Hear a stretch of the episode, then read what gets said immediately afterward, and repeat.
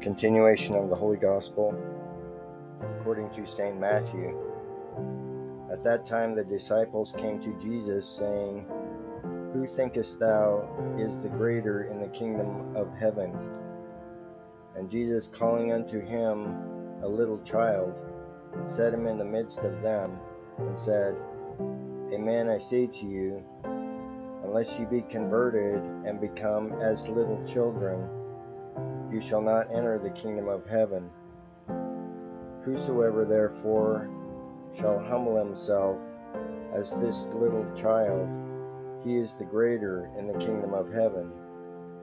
And he that shall receive one such little child in my name, receiveth me.